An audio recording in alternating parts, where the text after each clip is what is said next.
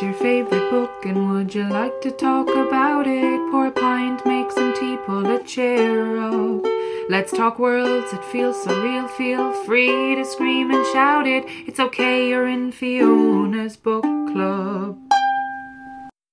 Hello, how are you doing? Thank you for being here. It's episode 2 of Fiona's Book Club and I'm your host, Fiona Frawley. And it's the 19th of May, 2020, and you know, lockdown or some form of lockdown continues here in Ireland. Garden centres and woodies reopened, but I don't think they'd let me record the podcast there, so I'm still doing the episodes over the internet. The quality is okay, I think. You can let me know. The only time it gets a bit shite or a bit crackly is when me and my guest start laughing loads, which I can't help but take as a personal attack, because I want us to laugh. So it's hard that that's when the sound kind of cuts out, but I hope that's not too distracting this week. I'll try and continue to work on it. Anyway, I hope you're doing well. I was reminded by a trusted source of mine that I forgot to introduce myself last week or 2 weeks ago. So I'll indulge in that. I'll quickly do that. Yeah, so I'm Fiona Frawley. For my job, I read traffic on the radio, which is good. It's a fun job. Not much traffic at the moment, but you know, we come up with something. I'm a comedian, or I will be when we're allowed to go outside again. I also trained as an actor. That's kind of how I got into comedy, because acting just didn't really happen, or you know, yeah, it didn't happen. Kind of after acting school, didn't get an agent, went for the odd audition, but I never got anything. And you know, after that happens a few times, you kind of feel like you can't really call yourself an actor, even though I would still like to do it, and maybe I will one day, but I can't say it at the moment because your auntie's friend will be like, and what have I seen you in? And you're like, an IADT short film from 2015. So that's on the back burner at the moment. But it was a fun time in my life, drama school. It was crazy because I've changed school a couple of times and done a few different courses, and probably just due to things that happened in my teenage years, I've always approached every course or every new group of people, you know, quite defensive, thinking everyone's going to be laughing at me, going bright red if anyone speaks to me, and trying to just stay in the background and not attract any attention. And in drama school, they were like, that's not really going to work here. They were nice about it, the teachers. They were like, come on, little fella, come on out. Actually, the voice teacher kind of hated me, which was funny, because if you, in drama school, the kind of most important class you can do is voice class, but it's also the most wanky and annoying. So if you're a person like me who was a bit sceptical to get into the whole thing, that is the class you'd struggle with the most, because they make you do just the typical wanky stuff that you see drama students doing on TV. And it actually is helpful, but until you realise yourself why it's helpful, you're going to violently oppose doing it, as I did. So we bumped heads, but look, no hard feelings. I'm out of work. I'm sure he's still telling people to find their pelvic floor. So it's grand. Anyway, my guest this week is another comedian, a brilliant comedian and writer, Alison Spittle. And the book she chose is The Ballroom of Romance. I hope you enjoyed it. If you read along, I'm talking to you, one girl I know who ordered it online. Thank you, Rebecca. Or if anyone else read it, or if you've already read it, or, you know, if you watch the movie. I know some people mentioned that they had watched that. I actually haven't watched it yet, so I must watch it after this, because I hear it's very good. So I am going to watch that. And there's also a synopsis on fionasbookclub.com if you would like to listen to this, but you haven't read the book and you don't think you will.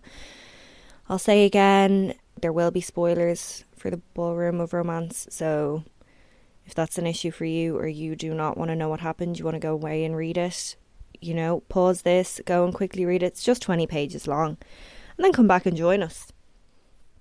But yeah, so had a really good chat with Alison.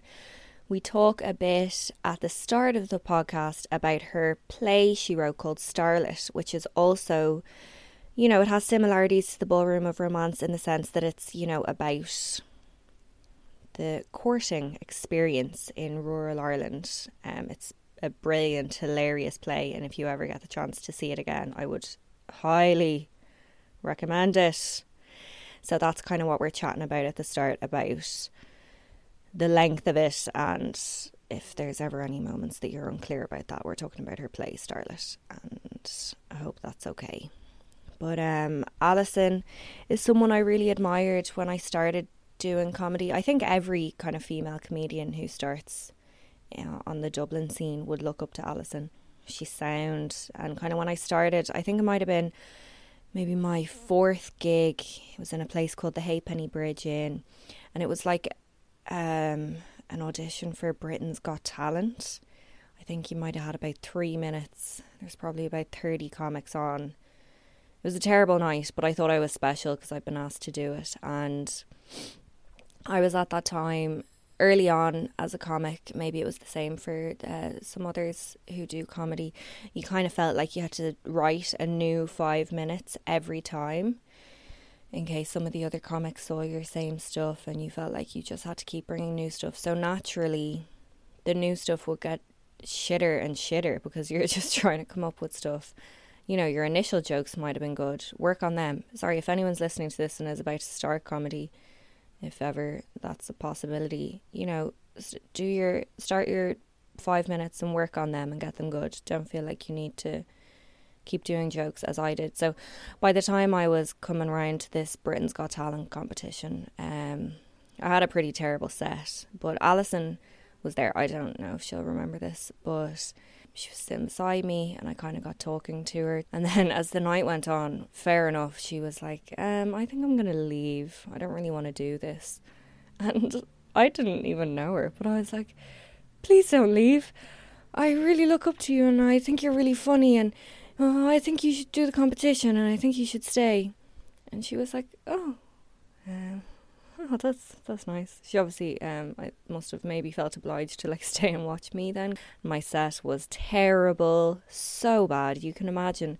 And for years after that, I thought, oh my God, Alison Spittle hates me because of my terrible set.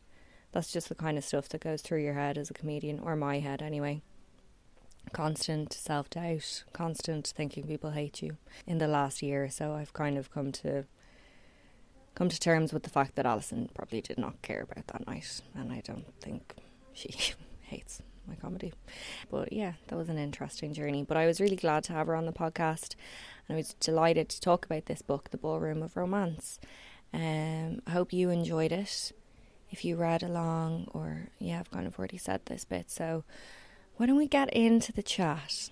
Why don't we do that? Are you ready? Yeah? Are you feeling good? Or are you just feeling in a position to listen to this? I hope you are, and I hope things are going well. Thank you again for being here. If you do enjoy, I'm sorry to interrupt with this, but I must say, can you like and subscribe, or if you'd like to leave a comment under the podcast and let me know you were enjoying it. It actually got to, when it came out 2 weeks ago with Vicky Angel, it got to number 4 in books chart in the podcast app, which I thought was pretty cool. So, you know, we could keep doing stuff like that. Anyway, sorry, what was I saying? Get comfortable. I hope you're looking forward to this, and I hope you're ready to kick back, relax, get lost in the Ballroom of Romance, and enjoy this chat with Alison Spittle.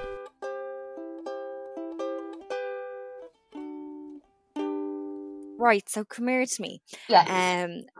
You recommended Ballroom of Romance, and yeah. I read it and I had a big cry. What made you pick this book?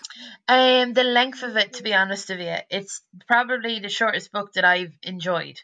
I love going on holidays so you can pick what books you bring. And I brought, well, my boyfriend actually brought over The Ballroom of Romance because it's so small. It'll fit into your pocket, you know, and that's the joy of a short story. And I had just written a play called Starlet, and I was going on holidays. It was actually, we were going on holidays after the end of filming Nowhere Fast. And It was like very...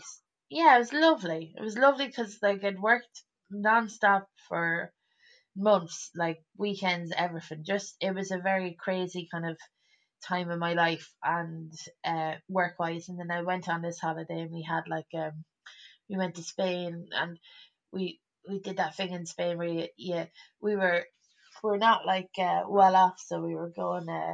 We were going self-catering and Gorge. We had, yeah, I know. And we went to the Lidl in Spain and got a load of these little green peppers that you can hot fry in a pan with olive oil and salt flakes. And it's amazing. And I just remember, I think it's Padron Peppers, I think they're called. So I just remember eating a load of Padron Peppers and reading this book in the sun and the wind. It was very windy. Do you know what? Reading that at that time of my life, it was such a weird period because... It was after I'd done a load of work and I was scared about how it would turn out and how people would react to it. And it was also a time where I was like creatively doing a lot of stuff, and I felt like I didn't have to analyze things or feel any feelings because I was working so hard.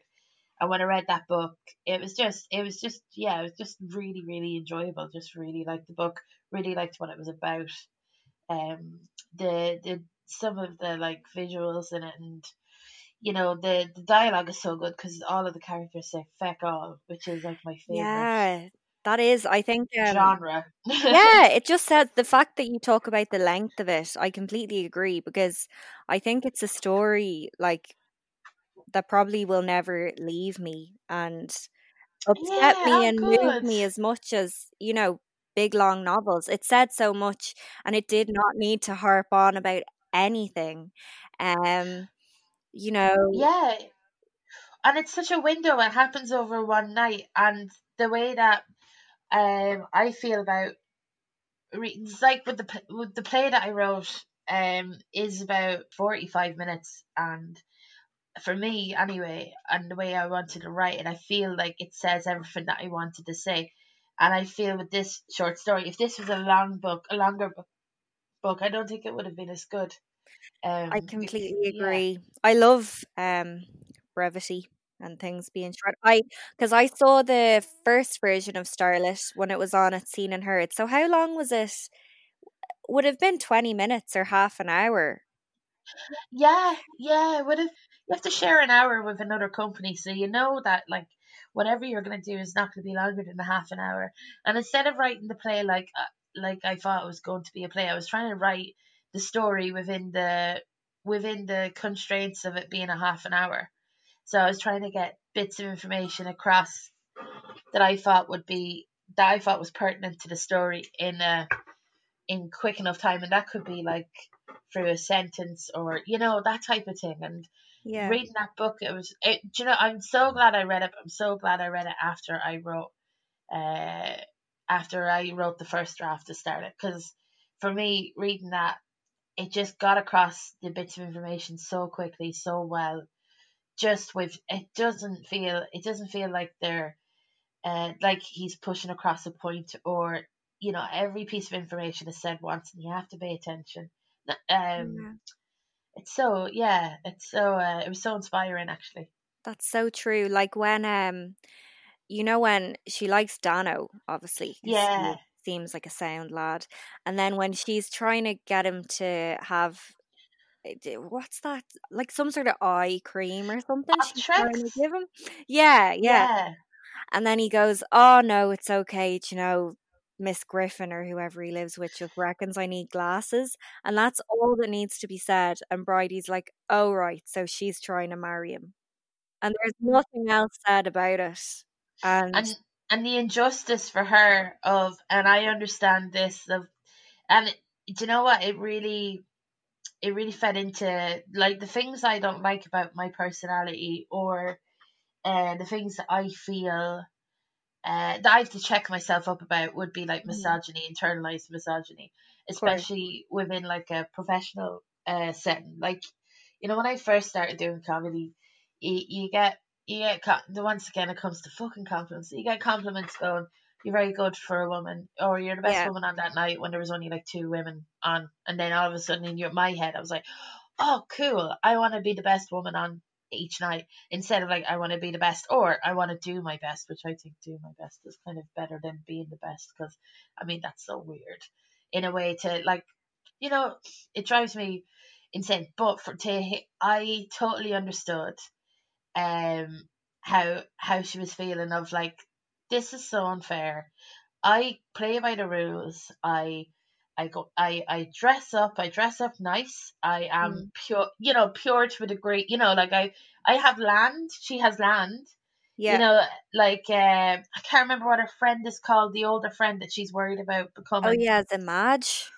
Madge, yes. So you know, at the end, Madge goes, "What does she have that I don't?" About Bridie in relation to Bowser.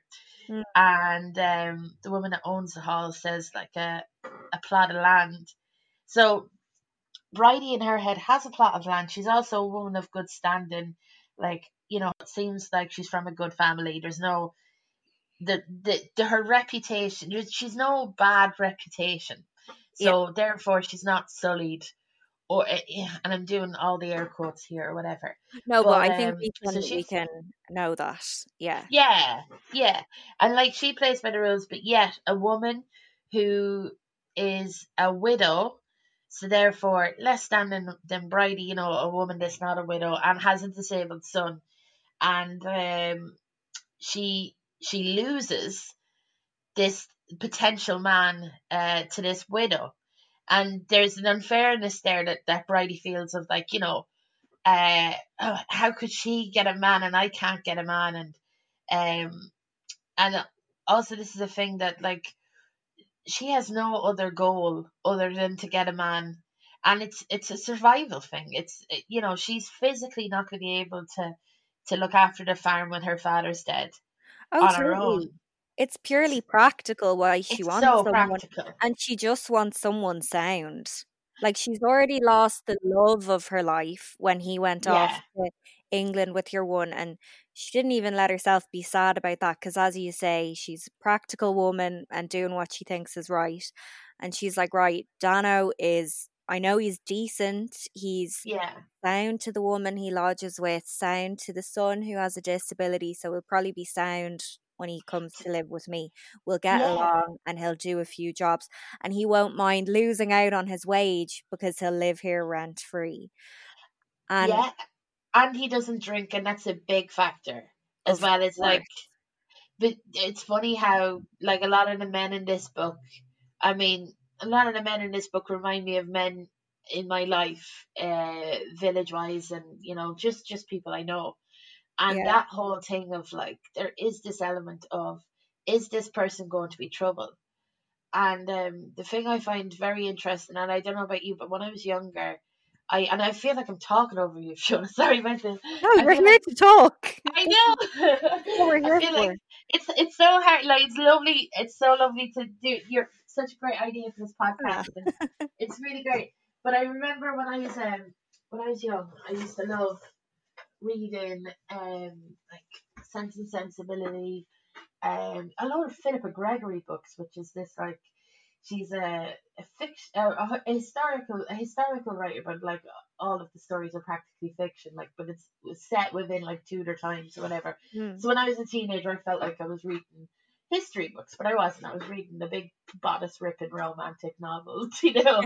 But you were learning about a time that wasn't yours, like whether it was the other story that was going on. You know, you felt cultured as fuck.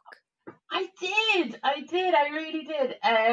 But with those books and with that time, like I was reading about rich people, worrying about marrying.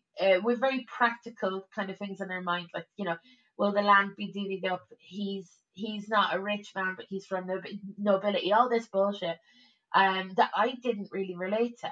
And then when I read Ballroom of Romance, I was like, aha! It all, you know, this whole social standing thing. It's on a smaller scale, but it's as important to people in a working class rural background. That kind of thing of like, you know, will he drink? Will he drink loads? Will he beat the shit out of me? Like, it's a bonus if he doesn't beat the shit out of me. Of course. It's so sad and horrific, but it's so good at the same time. That's how it's so good, though. It's so horrific, but it doesn't even say it. It just lets you think it and know it without even saying. When it's like, okay, Bridie was like grand, and that was her last night at the Ballroom of Romance, and we're like, oh my god, I know she's never going back because she thought, fuck it, what more can I do? I don't want to end up with fucking Bowser, even though she reckons she will by the end of it. That's the fucking sad thing. I think Bowser, like, my theory about that is, and this, if people haven't read it, the book, basically the book is about Bridie's one last night at the Ballroom of Romance. Her father is a farmer, she works in the farm. She's been going for like more than 20 years, I think. Yeah. And like, there's only like one woman older than her there, Madge, who is a warning to Bridie. Like, Madge, poor Madge. Madge is like, Madge, and you see, this is the cruelty of humans as well, is that like, I do see, for me, I see Madge as someone that is vulnerable, and this whole, like, I've seen it, and in my life, of just like, when there's fuck all happening in your life, you can take the piss, and I'm sure I'd say I've been a person that has joined in bullying someone. I'd say it because I was bullied myself, and I feel like bullied people remember who bullied them, but bullies don't remember who they bullied.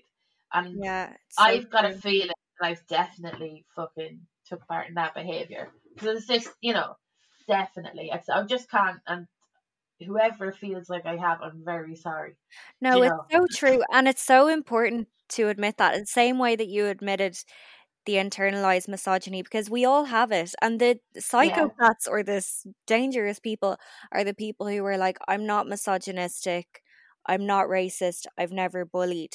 Because as you say, like, something that you did in a group when you were 15, just laughing at someone so you wouldn't get laughed at, that you think meant nothing, it could have crushed that person, especially as you say, when they're vulnerable. And like, we probably have seen that older lady at the disco, like, if you ever went to a rural disco, and be like, oh Jesus, you're one.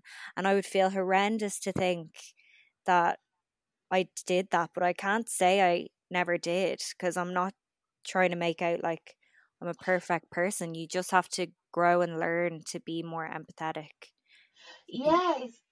Exactly. And it's, you know, it's not great, but there's a thing about, like, I think I've become, I'm definitely susceptible to feelings of internalized misogyny or bullying, but I am quicker to stop myself. Do you know what I mean? Like, I can almost, well, you can, and I feel, I feel good about that. Like, you know, like, the feelings will rage and bubble inside me, and then I'm like, hey, why am I feeling this? But with Madge and with Bridie, I like that they're friends, but I can see that, like, Bridie sees Madge as someone that she'll turn into, and is afraid of what's going to happen with Madge. But the men at this dance, like, the older middle-aged men don't come in until like halfway through the book, because they've been at the pub, and this, and you're not allowed to drink. And that was funny, because that was kind of an interesting thing for me about that, was my grandparents, the Irish side, my grandparents met in London, and my granny was about 14 or 15 when she moved to London to work. So I don't feel like ballrooms. I've never heard my grandparents go on about ballrooms within Ireland. I've heard them talk about, like, Irish centres in Britain, like their early adulthood, teenage life was in Britain. So I wonder, I've never heard, like, the whole ballroom scene to me is just so interesting. I have a real love for Joe Dolan. That's not, which I thought when I was a teenager was ironic. Ironic, but it's not. I it really get you. Not love manually, yeah. You have to accept it when you become a woman in your late 20s, yeah. early 30s. You're like, no, I fucking love Joe. I'm serious. An amazing voice. And even when I was a young one, Jesus, now this is going back. RT brought out this drama called, it was a light kind of comedy drama called Show Bands. With Carrie Sedona. Yeah, and Susan McFadden did the singing. She lip synced to her sister-in-law singing. That was Carrie can sing. Carrie's got a set of pipes on her. I know. Oh, well, I don't know what happened there, but the whole idea of ballrooms really interested me. So like show bands and that type of thing interested me as a young one, but this book kind of opened up.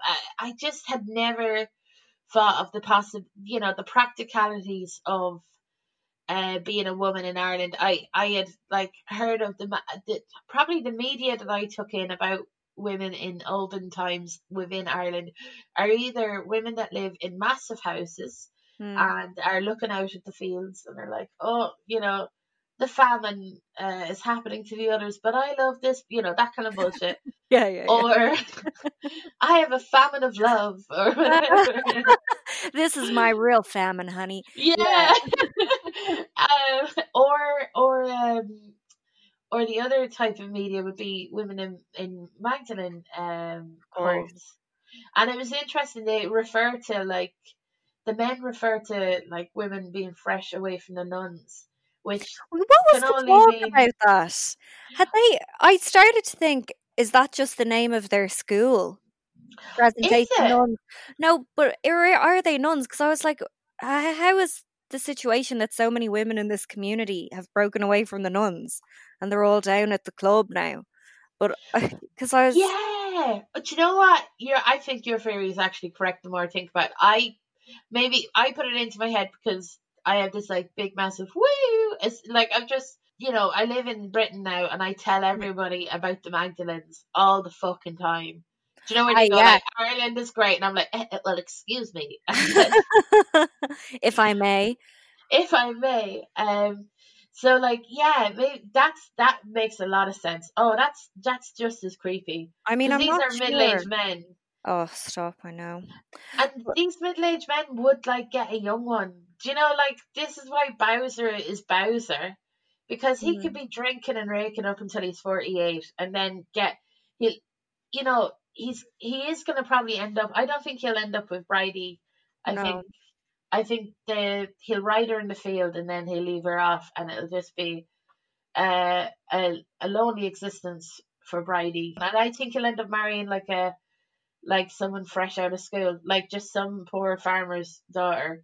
There'll be about 25 years between him. He'll squeeze out a few kids and he'll just, I think that's the tragedy of biology for me, was reading it and going, these women are so fucking trapped by our own bodies. You're so right. Because it's kind of it's a little quick look at a story that we've heard loads of times before. Or it might just be through, as you say, Bowser's eyes or Bowser's young wife's eyes. But this time we just quickly saw it through Bridie's eyes. And Bowser, it's like a guy in any nightclub. He's going for whoever. And then at the end of the night, he was locked and Bridie was there. Yeah. And you know that's what it is. And Bridie knows too. If Bridie wasn't there, he would have rode Madge, and he probably did loads of times before, but he told her to fuck off tonight because he saw that's what will happen to Madge, and that's I think that's what makes me angry the most, or with my friend when I was young, I was very into justice or whatever, or just whoever my friends were, right, and I was like, they do not deserve you, and you know, and the only time that, like, men would come on to me back in the day would be, like, at 5 in the morning, and I would be like, I've no time for this. Like, good luck. You've tried every one of my friends. And now you're, you know. So for me, like, Bridie as well she'd be a peripheral character in so many other people's stories. Like, it would be, she's almost the Madge. It's mad that someone else's story, yeah. Everybody has imagined someone else's story. Do you know, everyone thinks they're Bridie, but they're actually a match to someone else, and it's so. It's your match. That's why I think it was such a nice time to read this, especially kind of for me with the whole, like, normal people mania going on, which is great. Yeah, and I fucking loved it, and I think it was amazing. But, like, it's nice to kind of read about the relationships and fucking heartache of someone who's not 19, conventionally gorgeous, and in Trinity. Like, you know, I liked to read about Bridie at this time in history, like when all that was going on. Do you think Bridie is a virgin? And this is, I don't have a strong opinion either way, but I'd say, like, do you think she's a virgin? Oh no, I think she got the ride in the field a few times. Do you? Yeah, I do too. And it's kind of I think Bridie has had the ride a few times. I'd say she in her never came once. Not to be, you know, I completely agree. Yes. Yes. 100%. And it wouldn't interest her that much, but it's a means to an end. I think the saddest bit for me about this whole thing is, like, she goes into the field of Bowser. I think she knows deep down Bowser's not going to marry her. Yeah. And I know she knows she's not going to come either. So I'm like, half of me is like, why is she doing it? Yeah. Why do that to yourself? I know. But I get it. It's so... I mean, my mind is so warped from being, like, Catholic when I was young, and, like, the way sex was when I was young and a teenager, it's like something to be, it's like something to be kind of stolen from you, not like to be, you feel like, for me anyway, I would go, like, I don't want to be made a fool of, or something like that, when sex should not be that way, like, it's not, like, for normal people or whatever. But, like, so when reading this book, it kind of, Jesus, brought back a lot of feelings that I had when I was younger. I get you. You don't want to feel like anyone's pulling the wool over your eyes or anyone's laughing at you about it. You want to be like, well, I wanted to have it in the field as well. Like, I don't care if he went to his bedroom with someone else. Like, I mean the same thing as you. I think you do. But the other thing is, like, being at underage discos when I was younger. If a lad came up and said, "Oh, do you want to shift?" and I would say, like, "No," or whatever, and he would go, "I didn't want to shift you anyway. It's only doing it to fucking mess with you and stuff." So I've always had this weird kind of, like, antagonistic edge about courting and all that type of stuff. Like, I did not court when I was younger, and. Yeah, and like, you know, I wish, and that's definitely 50% my fault, 50% the absolute fucking dregs of scummy lads that were around me. And if you're listening to this and you went to school with me and you're a lad, not you, would have rolled you, you're grand. Is that, do you want to hear that? The other lads. You're one of the good ones. Jimmy, you were found. Yeah. I love your rat's tail. Yeah, exactly. But, like, it's mad. I mean, my life, I'm just so lucky that I don't have to marry for money or anything like that. And that's not Bridie's fault. That's not Bridie's father's fault either. Bridie's father is really lovely, sound, really nice boy. Second circumstance, like, it's so. That's what it is. It's a mundane circumstance. It's totally mundane. She lives on a farm, and her dad has got gangrene, I think, isn't it, or something? He's got something on his leg. He lost his leg or something. He lost his leg, yeah. So it's like it's not like anything crazy has happened to this lady that she has to now marry in order to survive. You read the synopsis, like, there's actually feck all happening in it, yet so much is, because you just know what society is like, and you know time is running out, and it's just... Yeah, and you know what it's like to feel shit and heartbroken, or not even, you're not even heartbroken because you didn't even fucking want that person that much in the first place, like... That's it! Do you know that feeling of being made feel shit by people that you... Yeah. could not give a fiddler's about. Do you know in their opinion doesn't matter, you actually pity their existence, but yet here you are being humiliated by them, and it's not like they're out willfully. It's very hard because I sound like I'm talking like I hate everyone in the country. I really don't. I love the country. I know this I know. Is why I love this so much. I'm like, yeah, it's just but it is that kind of like Bridie. Is Bridie better than everyone, though? I'm trying to think of her personality. Like, she doesn't... See, the other thing is, and what I like about Bridie, doesn't have any ambition. It's not like she's a character that's like Belle out of feckin' Beauty and the Beast, where Belle is in a village, and she's like, but I love to read, and I must broaden my horizons. Bridie just wants someone to feckin' bring the turf in. Like, that's all Bridie wants. For Bridie, there is not more than this provincial life. She's living it and she's loving it. And she just wants to take care of her dad. Like, she's a carer as well.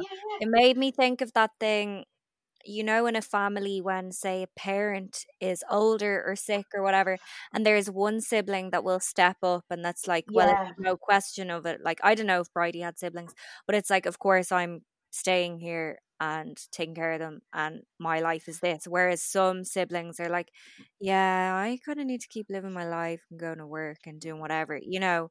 Yeah, and even in those days, like, there were some siblings that went to the church. There were some siblings that were married off for money, and some that were kept as labour. Yeah, you know? Yeah. You're not going to have, like, a working class family where like, let's say there's 7 children and 5 of them become feckin' barristers or something. One might have aptitude, and the whole family get behind, and, you know, that kind of... It's the resources. And there's not enough resources for Bridie to even have, like... a person that she can stand breathing on her. Like, if her and Bowser got married, like, there's no, like, you know, there must be so many marriages back in those days where you had to sleep with a person that you felt physically sick by. Yeah, where you just fucking closed your eyes and waited for it to be over. Yeah, that's good. That's a big lot of marriages. And you chose that because it's either the life that's ahead of you. You're waiting for it's. Do you know the conversations they have? And they're talking about when their parents will die. Yeah, it's a mad thing of like, oh, you wait now. My mother, she's got 2 months left in her tops. That was his foreplay. Yeah, he was honestly getting himself ready to go, being like, not long left in the man now. Fully, like, it's the new road frontage, like, it's to have a dying parent. But yeah, that's how wealth is exchanged. It is great to look at that and to feel someone's absolute feckin' pain and panic, and she is capable of having emotions. She's also very self-aware. Yeah, I love that about her. She has the ability to kind of question stuff, and still maintain the status quo. Like, she'll go like, I'm not. She's basically going like, I hate you, but I'll still marry you. Well, yeah, sure. We're going into the field now, I suppose. Like, you can just picture it so much. Him being like, oh, will we stop off here? As if he wasn't planning it all along, and her being like, yeah. Grand. Yeah, like, and just being like, fuck off and don't look at me during this. I want to go home to my dad and have a cup of tea. Imagine having mediocre sex out of boredom. Like, I'd say that's how a majority of, you know, because there's some people who have one night stands, and I just don't understand how they're so bad at riding. Like, I don't. I think they try and put too many bells and whistles on it. It's like, stop trying to do, like, stop trying to gyrate like that. Like, just be normal. Or not be normal, but just be yourself. And maybe it will be slightly less shit. I feel like those... when they try tricks, that's when I'm like, oh, please don't. But, you know, that's like, I feel that's a modern thing. I feel like back in the day, let's just say he's not bringing her in the field to finger her. Like, there's no kind of like, there's no crack in this for her. He can literally, like, I kind of, the mad kind of, I'm just getting distracted. There's two pigeons on my balcony. Oh, speaking of. I know. Speaking of no fingering, they get straight to it. But yeah, it's such a good book, and it gives such a good window into Irish life. It's very similar to Normal People in the way that, like, you know, it's, the book is from the book is very good because that there's feck all dialogue, but you do really feel for Bridie. Like, you feel her feelings, and I felt like that too, like. Yeah, it is like Normal People in the sense that your heart fucking breaks and you're like, oh my God, I know that kind of moment where you just are like, why can't it be different for that person? Why? Oh, Jesus. Especially Connell. Like, Sally Rooney does such a good job writing for Connell, because Connell says feck all and the miscommunication, and it does seem so obvious to him. I don't want to spoil that book for other people, but there's several situations that happen in Normal People where you totally logically get why stuff is left unsaid, and it's because they're incapable. They just haven't needed to communicate it before, and they don't know how. It's very interesting actually with Normal People and the home aspect where they're in Sligo. Sorry to veer into Normal People, but we'll allow it. Connell kind of feels like he is an outsider because he doesn't know who his dad is, and like the village are grand about it, but it is spoken about, and that is like a micro society thing that I think the Ballroom of Romance does very well. The way that the men talk about, you know, Madge has got a squint on her, Madge is getting old. They're basically going, Madge is an old whore, and that's not, you know, they're basically kind of giving her that reputation so they can abuse her. Yeah, sure. Someone fucking, I can't remember which lad, could be one of the young lads. Someone like tries to fucking finger her when she's just standing there, and even the owner of the Ballroom of Romance is like, oh look. If it was with one of the younger girls, maybe I'd say something. But your man is grand and Madge has been at it before, basically. Yeah, it's disgusting. And like what I love is you never read Madge is treated this way because this. It's these, you hear it in the dialogue, you see it, the men coming together in the ballroom, and they're, you know, they're drinking whiskey in the bathroom. So they're breaking the rules of the ballroom already, because the ballroom is supposed to be a place of no alcohol. They don't give a shit. They have their whole, like, this is their routine. They have standing as well. In the men are given a lot more leeway to get away with stuff. Women generally, like, once you slip once, that's your whole reputation. You can be abused again and again and again. It's like with rape trials. Yeah. Where they tear out, like, pull out your whole history, anything. Yeah, your whole history. So you could be a person that's you know, sexually active in a way that's deemed not pure. I suppose would that be a fair way? And then your past behavior is brought into account. You're right about Madge, about like if it was one of the younger ones, because it wouldn't even be. If it was one of the younger ones that are sexually active, it's one of the younger ones who didn't get the chance to be sexually active yet, so therefore them getting fingered is like a bad thing. But because Madge's reputation is so bad, he hasn't taken anything away from her. He's assaulted her. And he's dehumanized her. He hasn't destroyed her everyone. Yeah. Right. And the poor thing, she goes back. This is the only attention she gets, I'd say. You know that I know people that keep going back to abusive groups of people because they're their friends, because they've no other friends in the world. You know, people would rather go back to a group of people and be abused again and again and again because it's social interaction. Yeah, I completely get that. But I guess you'd think you deserved it, or you think you had no one else. Oh, it's definitely, for me, it's like thinking you've no one else. Yeah. And like, and also that thing of like, I know you're taught from an age as well, and I don't know who taught me or whatever, maybe society thing of like, oh, if a guy is mean to you, it means he likes you. So, you know. That old shite.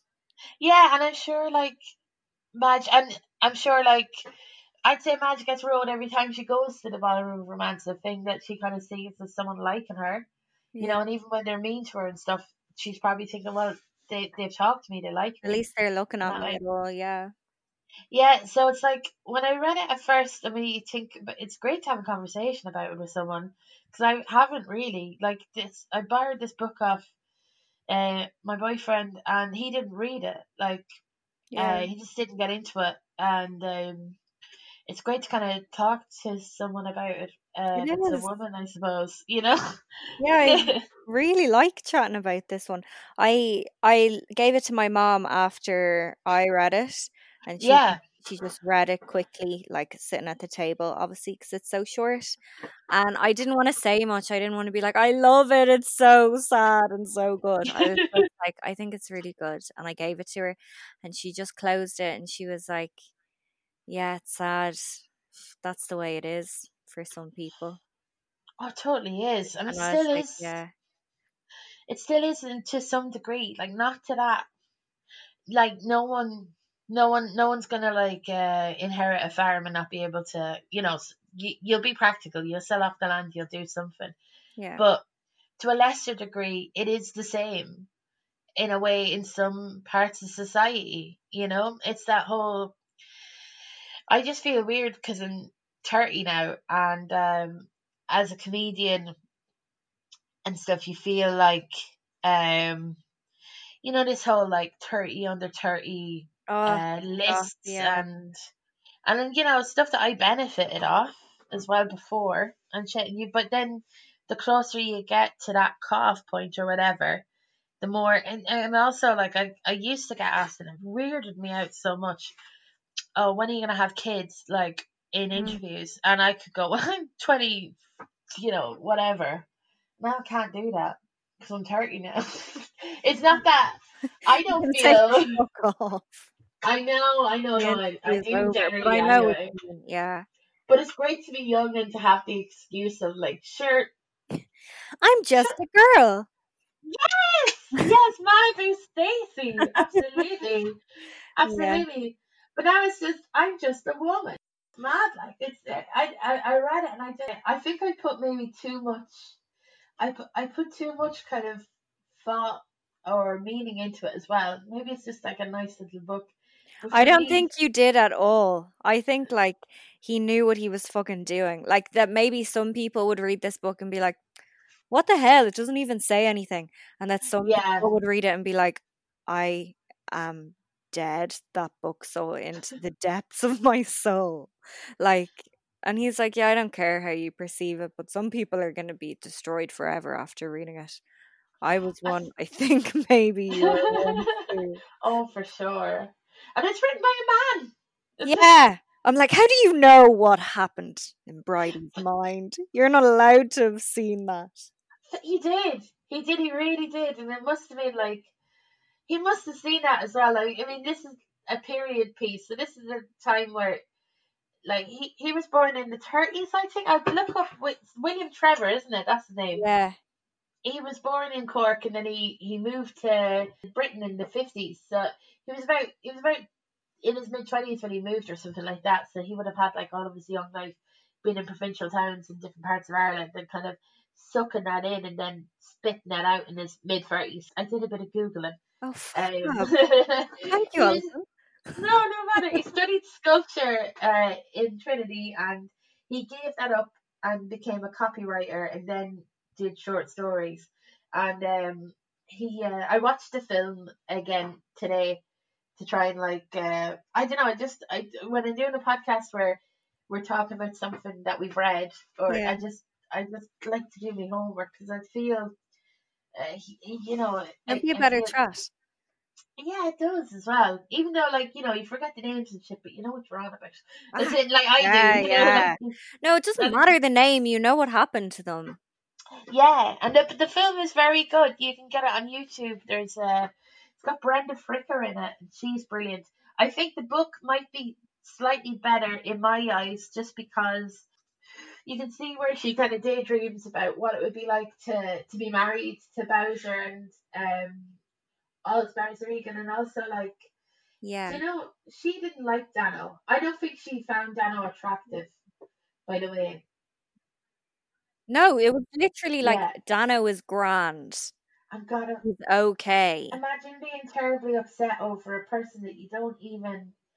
That's how desperate it is. She's upset that she's been rejected when she hasn't really been rejected. It's just, I hope Dano and the widow have a good relationship.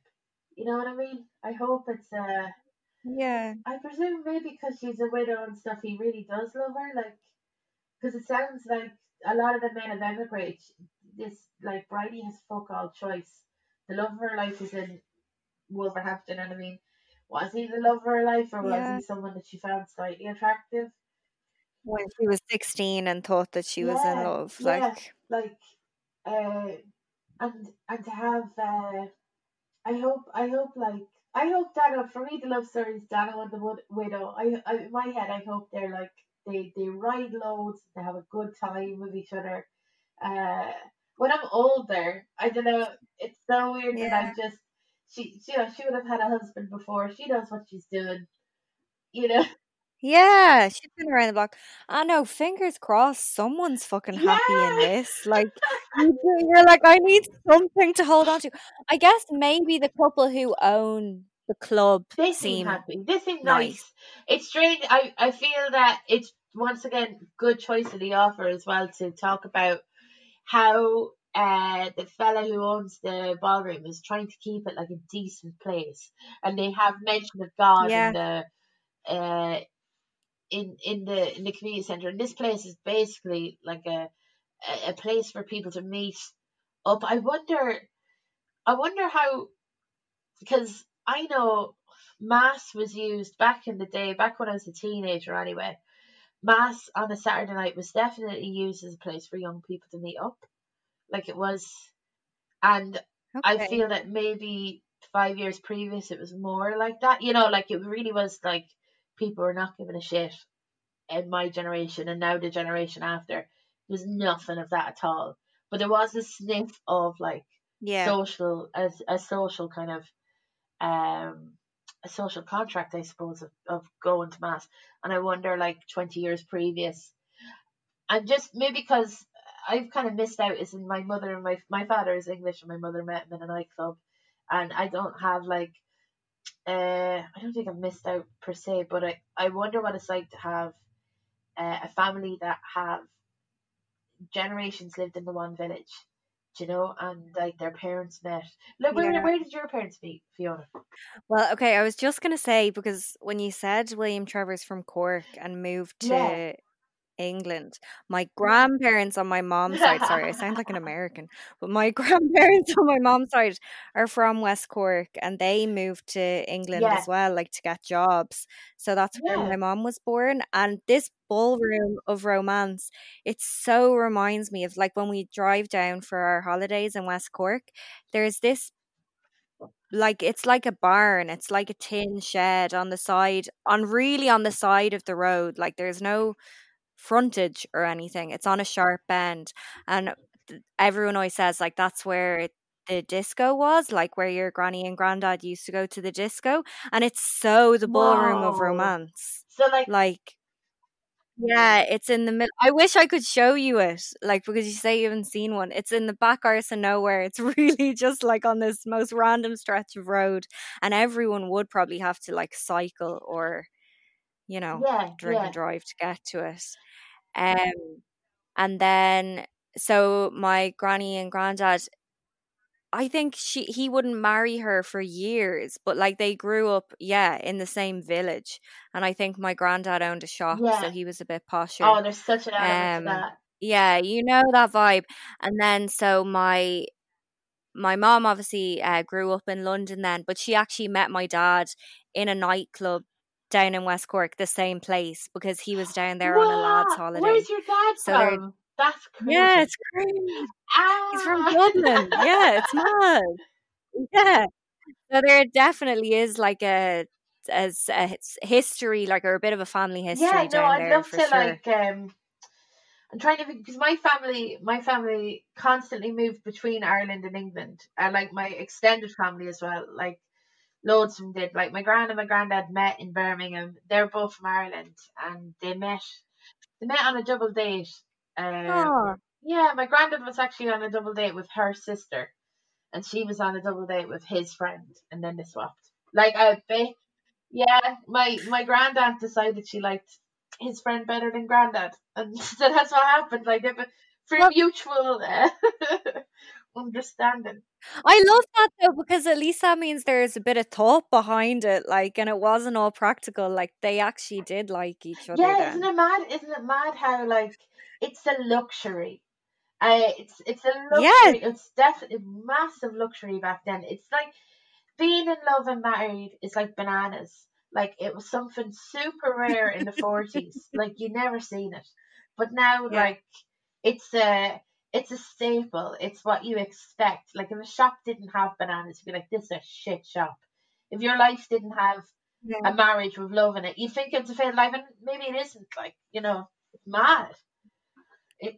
Oh my God, I cannot get over how accurate that is. I just thought of that off the top of me dome. Alison, what the fuck? That's just so true. Like, when you were back then, I don't know, I wasn't alive, but I guess you're like, I'm not getting bananas then. Whereas now you're like, what the fuck? I'll go to Tesco if Lidl doesn't have bananas. Maybe absolutely. Not at the moment, because we're limiting our shop. But normal, like, but once again, like, let's say if the pandemic, God forbid, continued or whatever, if life changed as we thought it was going, if life changed in a very different way, like we all have to stay inside or whatever, maybe marriages or partnerships could be like for people that are locally close to you. Like, it could be, it won't happen, but like I can understand why it did back in the day. And also, like, you wouldn't cry yourself to sleep going like, you were never promised bananas. Back in the day, either. It wasn't. You don't know what you can't miss, like what you never even thought was for you. Yeah, exactly. And like, Bridie didn't. It's mad. This book could be so shit if she like, and I don't know why that makes it shit in my mind, right? But the thing that makes it good is the way that Bridie, Bridie is so self-aware, and it's not like she's going, I want to fall in love. It's strange for me because I was brought up on a diet of Disney films. So when I was a kid, watching films, it had to be Love's True Kiss or whatever bullshit it was. It was never practical to marry the prince. It was true love, and it's a thing that I was brought up. I'm sure you were too. Of like. It's about falling in love. It's about being in love. It's about like straight away looking at someone, and even if they're a swan, you just know you're in love with them because they're in love with your life. Whatever. Like, you know. We're looking at you, Swan Princess. We are. We definitely are. But it's not. They don't say, "Oh, it's just great. I've fallen in love with this prince because my life is shit right now, and it would be lovely to have a few cleaners and to not be." a slave anymore to my sisters and my stepmother or whatever. Yeah. So we're going around when we're older going, I would just want true love. I just want, and romantic comedies feed into this, and society does as well.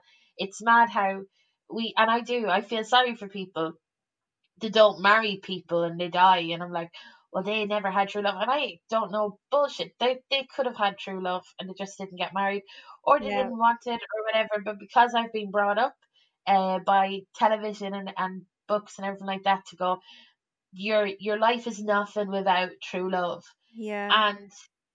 But this Bridie has been taught, she hasn't been taught like your life is nothing without true love, but she has been taught your life will be significantly more difficult unless you get married to someone and you're able to produce kids. So you need to get married before your ovaries give in, so you'll be able to provide like maybe 5 or 6 kids. Like let's say she's in her mid-30s at this stage. If she got married and they really went hard at it, you know, like she's pregnant on off for a couple of years, she could give birth to a couple of kids. Maybe 2 of them might be lads. She's very lucky there. Yeah. So she's got 2 farmhands that will help her. She'll marry off a couple of girls and maybe one will go into the nunnery or the priesthood, or, you know, maybe one will get a profession and be a teacher. Yeah, look after them when they're older. Yeah, be a teacher. But her pension plan is getting married and that is dwindling. So it's mad. Like no Disney princess gets married for the possibility of having security and having children that will then look after her in old age. It's never fed as that. It's fed as to find true love. And like marriage as a concept, it's so unromantic. It's a contract. It's a contract between 2 people for the exchange of goods. Do you know? Oh yeah. And it's not. I'm not giving out about. I'm not going like, well, marriage is shit. But like it is like it's not. The romance is not a part of that deal at all. It is the part of like looking after someone, being in a partnership, like a co-op. It's a co-op of 2 people. Yeah. Coming together. And I don't know why it was shocking for me to read Ballroom of Romance. And there's a part of me, the mindset of like, but she doesn't love any of these people. Why is she doing this? And it's like, because she's no other like, choice. Oh, honey. Yeah. Yeah. What she fucking has to do. But Bridie, who would you go with out of all the choices? I mean, I'd be having a look at the guy with the long arms that everyone's going on about. or one of the new crowd coming in to work on that new American job. Unless the cement factory. Yeah. Oh, isn't that mad how that seemed to be the only, like because it's such a new thing to them, that they all wanted to talk about the cement factory because it was something different to fucking talk about. And I know how that feels to live in a village. Yes, it's so realistic. Like for... Yeah. Oh, stop. Michael Jackson moved into a recording studio 2 villages away from my village. And all we did for that whole, like, summer and year, I mean, was just talk about, I seen a limo go past and Michael Jackson's hand was sticking out of the limo. We didn't our whole see a limo. We might have seen like a nice looking Mercedes or some, you know, something belonging to someone from Dublin going to Galway. And we thought, that's Michael Jackson. And it's just a good thing to talk about. It's like not even an interesting thing, but just something to talk about. Alison, that's fair enough. Like it wasn't like it was some B-list celebrity. Like, I think anyone would be like, maybe that was Michael Jackson. It's not like it was just some fucking lad who was on X Factor 4 years ago. No disrespect to you, Matt Gargan. I hope you're doing well in your career. But like, that's a big deal. Who would you go for? I'd probably go for Dano. Probably the thing of like him not drink. I know that sounds like practical. I know he works for the council. I think she was that the thing that she was offering him was a good deal. She'd fix his eyes. He'd be able to get a bit of fresh milk in the morning. You know, like the eggs, all that type of thing.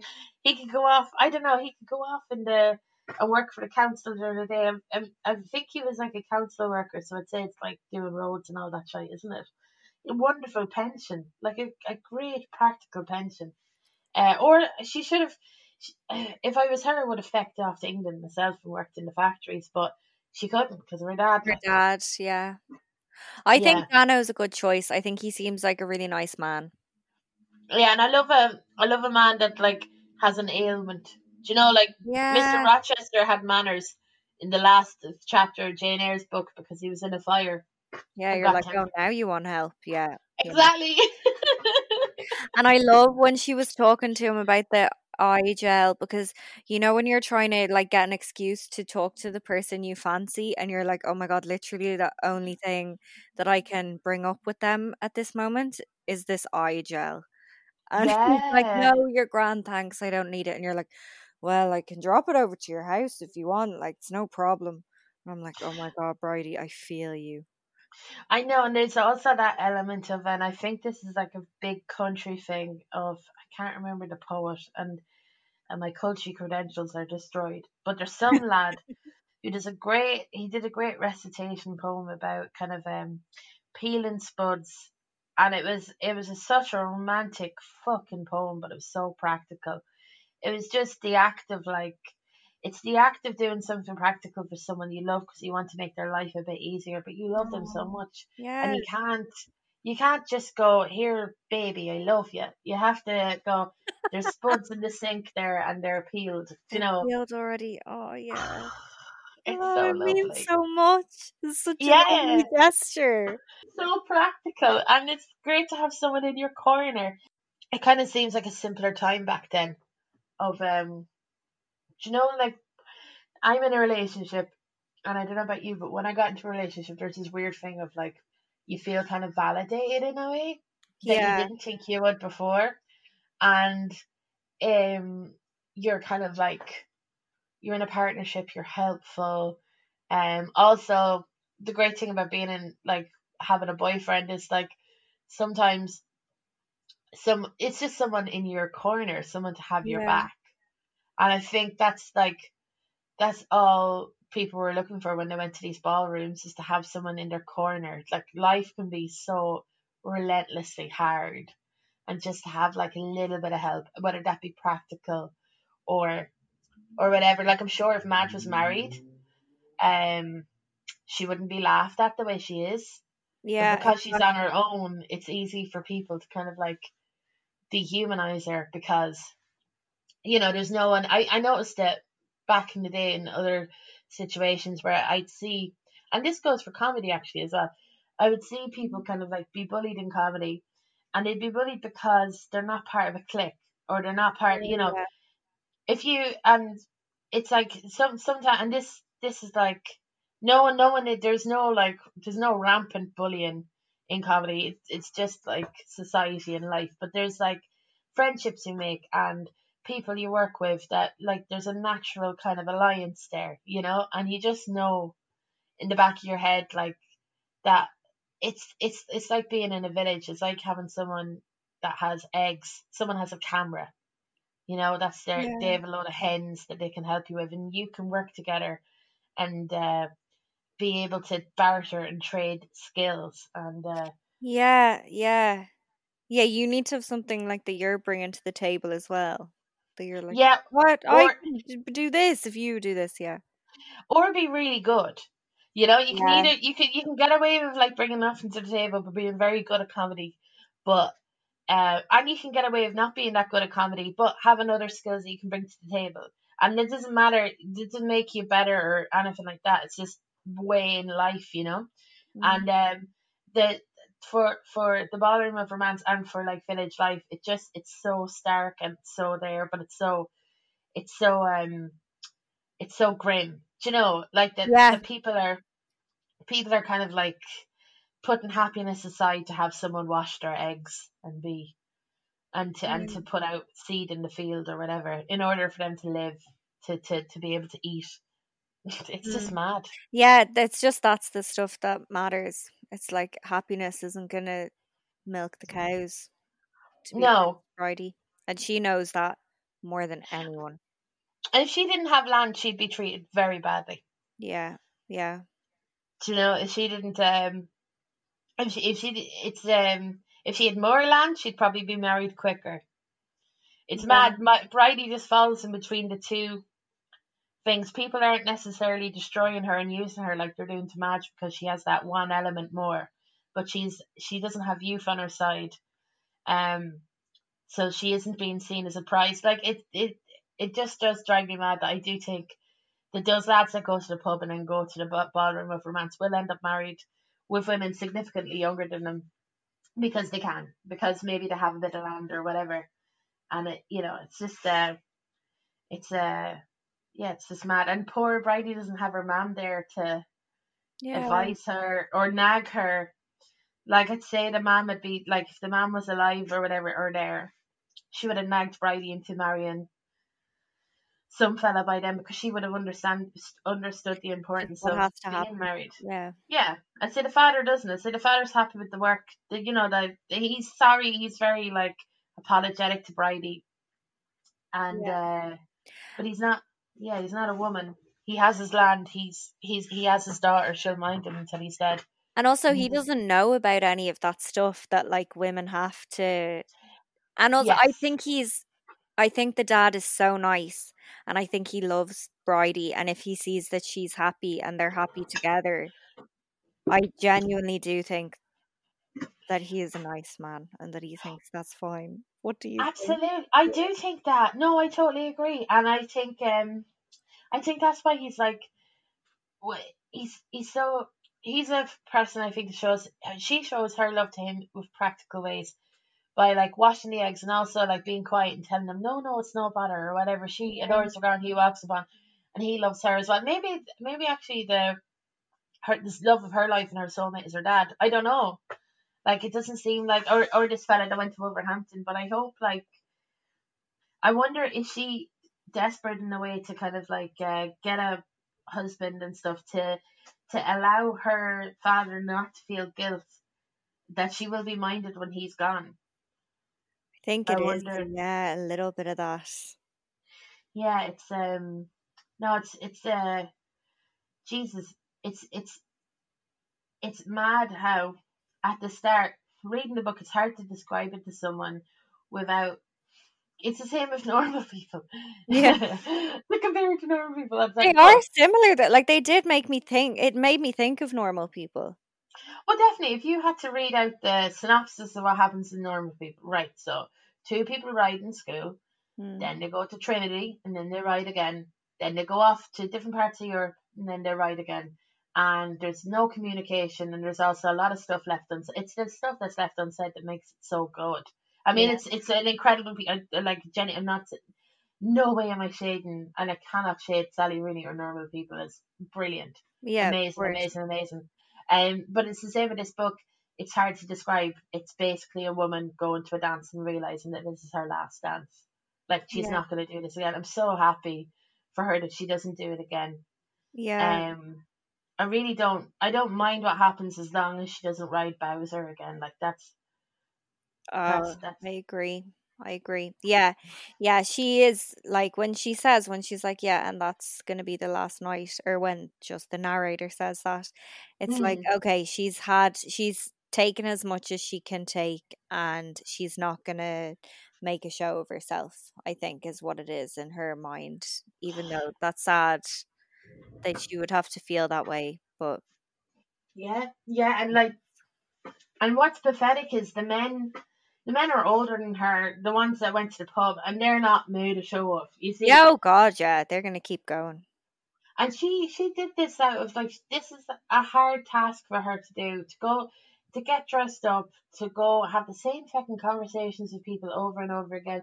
I think as well, you know, there's no new people coming to this ballroom. There's only younger people going to be coming to this ballroom. It's not like this place is, it's not like London. It's not like, I'm sure if my grandparents met in Birmingham, if they didn't meet, they would have met other people. Someone else, you know, they would have, And this, like, the sad thing about Bridie is, like, the people are just, the young lads are getting younger, or they're emigrating. There's just, she's absolutely left with everyone's left with the dregs of people, and it's just going to be, she's so correct to pull out when she pulls out, but it is. It is like work. It's like toiling a field and finding more and more rocks. Well, eventually you're going to have to stop. Yeah. The metaphors you're coming out with. I know. I had a coffee 4 hours ago with a load of sugar in it. That's where the metaphors fly. Very much. Oh, God. Yeah. I feel like I could talk about it forever. But maybe. Yeah. I really want to write now. Like, as soon as I finish chatting to you now, I want to, like, you know, there's, that's the beautiful thing about writing, and it's a beautiful thing that this fella has written. It really is. It's so good to write something so short, and to that's something that I will think about for years to come from such a short book. Yeah. It's incredible. He's just someone who obviously, not to sound like Rose out of Titanic, but he sees people. Yeah, absolutely. Imagine, because he does the two sides so well, all the sides so well. Every character in that, no matter, I mean, it's such a short book. Some of these characters are only like two sentences. If you watch the film, and I watched it today, you know, some of these named characters, it's hard to name them because they're in it for such a short amount of time.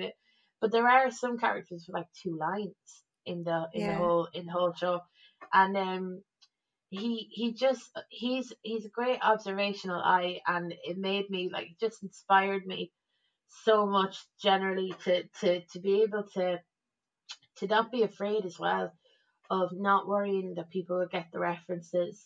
Yes. You know, it's just very unafraid, and it makes me feel brave reading it. Like, it's just so good. Oh my God, that's so good.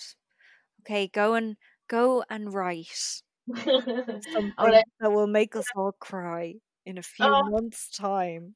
Thank you so much for having me, Fiona. Alison, thank you so much, and thank you for suggesting this book, because it really just was a humdinger. No bother at all. Bye. And there you have it, my little honeys, my chat with Alison Spittle about The Ballroom of Romance. I hope you enjoyed it. I hope it wasn't too long for you. These are long episodes, but look, if you have an issue with that, you can always turn it off. And if not, thank you for being here with me till the very end. God bless you. I'll talk to you in 2 weeks. Bye-bye. You've just listened to Fiona's Book Club with Fiona Frawley. For more, go to fionasbookclub.com or follow online at Fiona Frawley or at Fiona's Book Club. New episodes every second Tuesday.